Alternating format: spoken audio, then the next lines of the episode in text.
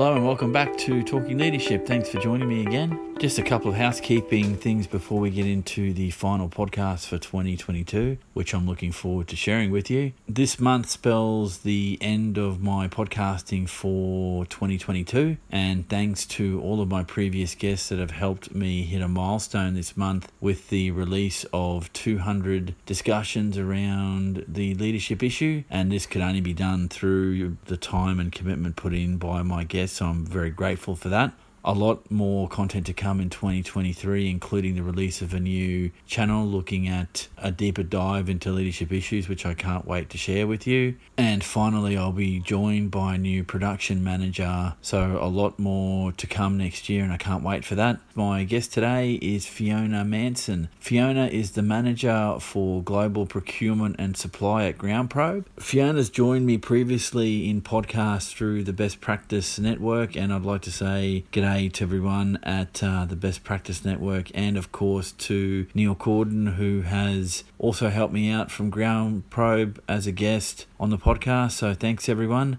Let's head over to the discussion and a chat with Fiona. G'day, Fiona. How are you, mate? Yeah, good. Thanks, Eric. Your leadership in its beginning. So, walk us through how you, you got to the role you're in today. Yeah, well, look, my deliberate leadership journey, I'd say, really only started when I joined here at GroundProbe about four years ago. So it, it, was, you know, access to the right sort of mentorship. You know, Neil Corden, you've had on your show before. He's been a really strong supporter of me and mentor, which is so valuable. So I became more self aware and, you know, and the best ways I can harness um, my strengths to be a better leader. But I'd probably say before that, my leadership styles were more subtle and maybe more intuitive. So, you know, my dominant qualities and attributes were around strategic thinking, relationship building, evolving and innovating processes. And, you know, I hold myself to a high standard of, you know, values and ethics. And, and that's in, you know, my profession. So I, I've been doing purchasing and procurement for over 10 years. So,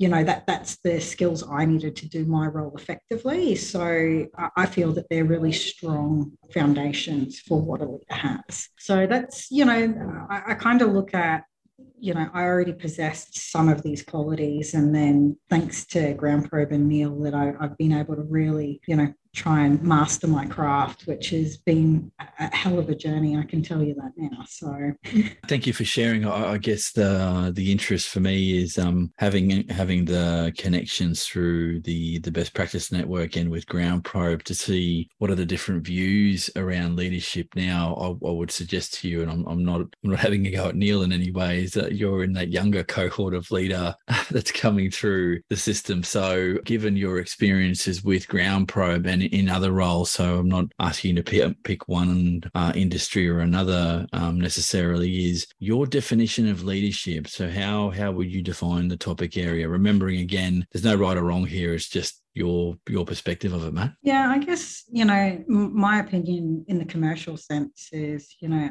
a leader needs to possess you know all, all these great qualities of you know, being inspiring and self-aware. And I, I think that's that that can be seen in any leader. But you know, it's it's not just about, I guess, em, empowering your team, but it you know what you what you can get out of the people around you and the you know cross departments and things like that. So I, I find you've got to be a, a pretty avid uh, politician and um, a pretty keen negotiator that's definitely some elements for um, you know those leadership qualities in the commercial space. Did you expect the level of of people management to be such an element of being in the role that you are now, or is that something that um, came over time? So were you prepped for that in your own mind, do you think, or was it did it come out of left field? Well, I mean, fortunately, I had Neil sort of giving me all the the tips and tricks and the secrets to you know what worked for him in his career and what didn't, and you know, and then I'm a bit of a self learner. I've been following your podcast for a little while, so it, it's really really good to sort of get that take. But people we're we're all we're all difficult and we're all so different. And you know what i wasn't prepared for is how i would have to change my styles and approach to you know accommodate because everyone's different. So that's um, definitely been one of the larger challenges that came out of left field i guess. Do you feel as a younger emerging leader any pressure to get it right all the time? Is that something that that is hangs over you or is it are you happy to engage with it and if you make a mistake then correct it and move on is that something that you ever worry about I like to get things right all the time. And what I'm definitely rapidly learning is you're not always going to be perfect. So you want a heart surgeon to be a perfectionist and a pilot. They're, they're the professions you want to be a perfectionist. You know, you want to make sure that your approach is well practiced and doing it in safe environments. And like, look, I've been leading up to, you know, different situations and trying to make sure I'm adequately prepared. Some stuff does catch you off guard and it's about how you redeem yourself if you're not quick enough on your feet. And I think that's been one of the largest challenges I've experienced is that agility and being quick to respond and not go into fight or flight mode and make a bit of a ding dong of yourself. But look, if if you do, you can always redeem yourself if if you're humble and if you're in the wrong, apologize and own up to it. So I, I, think that that's was something I was very fearful of. And you know, the more you practice, they say practice makes perfect. So I don't think I'll ever attain perfect, but I'll, I'll, I'll get there. Can I think trying to be perfect in a leadership role is just um it, it's never going to happen. And no. you're, you're going to set yourself up for ongoing failure if that's if that's your mindset. It definitely doesn't sound like that is your mindset. So let me take you to the next topic area which is around and I, I didn't term the phrase but i like the sound of it is that lonely road of leadership. So is the leadership pathway a lonely one or one that is as lonely as you make it? Absolutely right my question is does it have to be? And you know when i've done you know professional sort of training around leadership that's probably been one of the most confronting thing. Uh, i love people. I love to be around people. I don't like to disappoint people even though sometimes you do. But you know that's just a personal trait of mine but, you know, that's a really interesting question. And do we really need to isolate ourselves as leaders? And why do we do it? And it made me think, and I thought, do we do that because we're trying to protect ourselves from people you know attacking you or using your uh, you know your weaknesses against you and you know that's something that i've seen over the years not at GroundProbe uh, it's probably one of the first places that i've felt safe enough to you know, be ambitious and take my leadership journey. But a lot of other sort of leaders that I've looked to in, in the history of my working is people get protective. They don't want to share their knowledge. And whether that's because they don't want it to be used against them or they don't want to have their job taken. So it is one of those things. I don't think it needs to be lonely. And what I found is you need a network, like a community. I did a women in leadership program the other year, and that was great. And we all still keep in touch. Um, the facilitator was amazing. And I felt that that was what also gave me additional confidence in, in being open that idea of collaborative leadership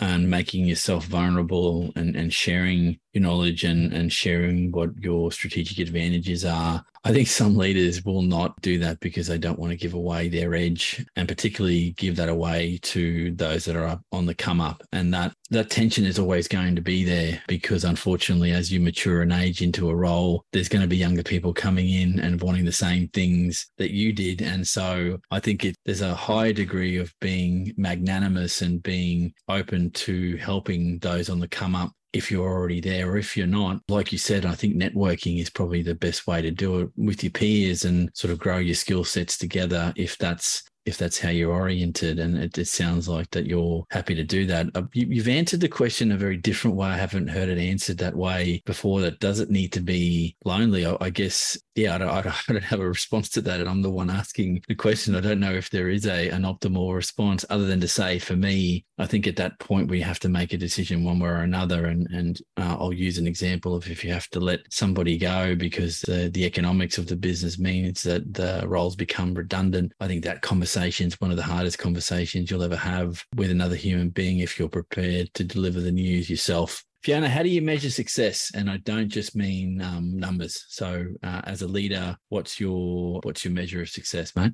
Yeah, this is uh, a very open question, and I love asking this in interviews when I'm interviewing people because it's a good perception on how people think. But I've found the most rewarding sense since I've gone into sort of more leadership roles here is seeing other people do a great job, even if they're not directly reporting to me, and seeing everyone collaborate and get together as a team just to get the job done. And there's no, you know, us and them, or everyone just gets in. So that is how I know I'm doing a great job. If I'm facilitating and encouraging people to work in harmony, that's that's a good day for me. Is there a buzz for you if you see someone who's come in junior progressing their way through your team? Is that something that you would consider a measure of success for you? Yeah, especially if I can give them any support or guidance, or even it's a recommendation or a little push, and imparting the knowledge I've learned over the last couple of years you know it's the the uncomfortable areas where you grow. So you got to lean into it. You got to remind people just to lean into it. So if, if i can have a hand in that that makes me feel really good. So the reason I, I, I use this particular theme is that it's interesting to me that some human beings will get some joy out of seeing others progressing. And I do remember in a in a previous job that I held that when I advised my then manager that I was moving on, she was quite upset but happy in a in a in a good way that hey you're the you're moving on and you you're doing other bigger and better things. And um, yeah, I think it's the mark of a of a very successful and, and human focused leader that you get can draw some what's the word I'm looking for? You can draw some energy from those that are succeeding around you because it's only going to make you more successful. But that's not why you do it. It's just a byproduct of that process. And um, yeah, I think we've all met leaders like that. They're they're not that common, but they do exist. So let me, if we can, transition Fiona leader capability. So for you, what are the most critical uh, for you? Remember, no right or wrong here. It's just from your experience. As much as I, I'm not always aligned with being the the politician, I've found that. Uh, not in my nature. So I think that's an actual really important element because you know it comes down to the negotiation. But what if anything's taught us covid has shown us how we have to be adaptable and flexible as managers and more sort of trusting a little bit more risk taking and compassionate. You know we we want to be fair and inspiring and you've got to have that self-awareness as well. What's working what's not working what are you doing? Have you got any blind spots? Uh, i think all pretty important attributes and that adaptability and flexibility has ever been that's so important now.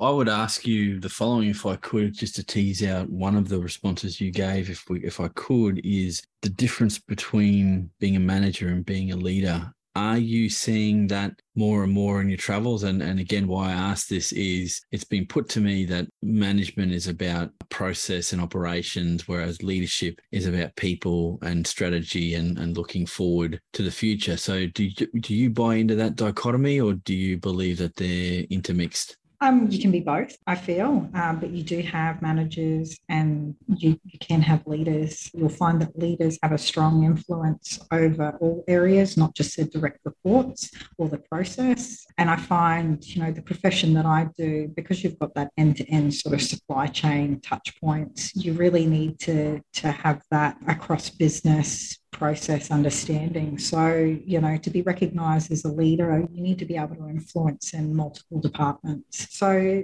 I think that's where it's really that's what differentiates it. Whereas, you know, a manager may not have leadership qualities either. A manager, um, we've all had managers that you think, how did you get there? And that could be through you know promotion uh, just because they've been there the longest or or whatever because they might not have any people skills. And that's you know you, you've got to be a people person when you're dealing with you know these human beings. We are complex creatures. So i find they can either be the same or separate. Uh, it just depends, I guess, on the person and their motivation and what they work in. Do you think then this is a little bit off track, but it, it's around leadership, so I'll, I'll get it back there in a second. That that the industry that you work in can and does shape the kind of leadership that you need to apply when you're talking to your suppliers or people on the supply chain that are outside your business, you will present, I would have thought, the leader, the inspirational person, the the one showing the way versus being the operational um, line type duties which are within the business. Does that does that make sense? Yeah, it does. But I live in a, a world where there's unicorns. and, and, you have to possess it all. I think, you know, I, have mainly worked in in manufacturing for all my career, so I, I, can't really talk to, say, service industry or anything like that. And you know, it, it could be different across industries, but I feel, you know, my exposure, I feel that you can do both. The next topic area, the nature versus nurture question. Are leaders born or are they made? Good question. I hope you got a good answer. Look, I, it could be both, but you know, you've got to build capacity in the areas that makes you a leader. Uh, you can have your natural personality, but to be a great leader, you need to possess certain skills, and that can be learnt through the right role models, the right mentorship, being self-aware, being self motivated to go find out about yourself, being reflective, getting feedback is so important how you can grow as a person.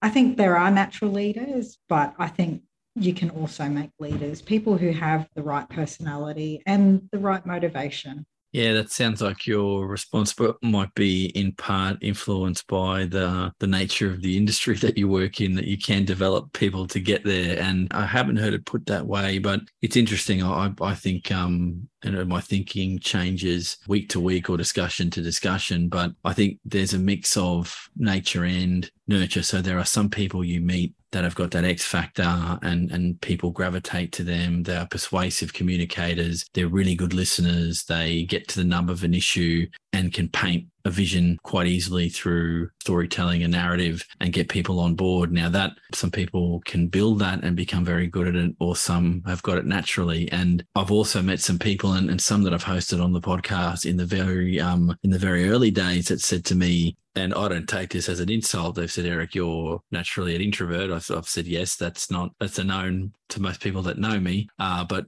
some of my guests said we built our capacity to lead and to talk and to be extroverted when we needed to through experience and through training. And it's always interesting that with this question, I think there's always that mix of things. And I'm yet to meet the human being, and you, you haven't done this obviously. And I've, I've yet to meet someone who's extreme, either one end they're all just born or one end they're all just made and i think that mix in the middle is is probably the the most um, realistic of the responses you can get. But whatever your view is, is your view, and I'm, I'm not here to judge uh, what that view is. But it's just it's just interesting to see where people sit. So I'm I'm a fence sitter still. Um, I don't I, I, don't know whether to go more for made than born, but given the now and and this is a qualifier, I guess, and it, it, it's um, something I've been thinking about for a little while. We'll get your thoughts on this. Is the more complex the world of work is getting, the more you have to be adaptable to change. And you, you said this in your response before, the more you have to be a self-reflective practitioner. This idea of people being born as leaders, I think is dying away more and more. I think you've got to create people and skill them up to deal with those things. I mean, natural ability is something you have to bring to the table, but I think developing people to understand that world of work is going to become more important, not less important into the future. What would be your view of that statement?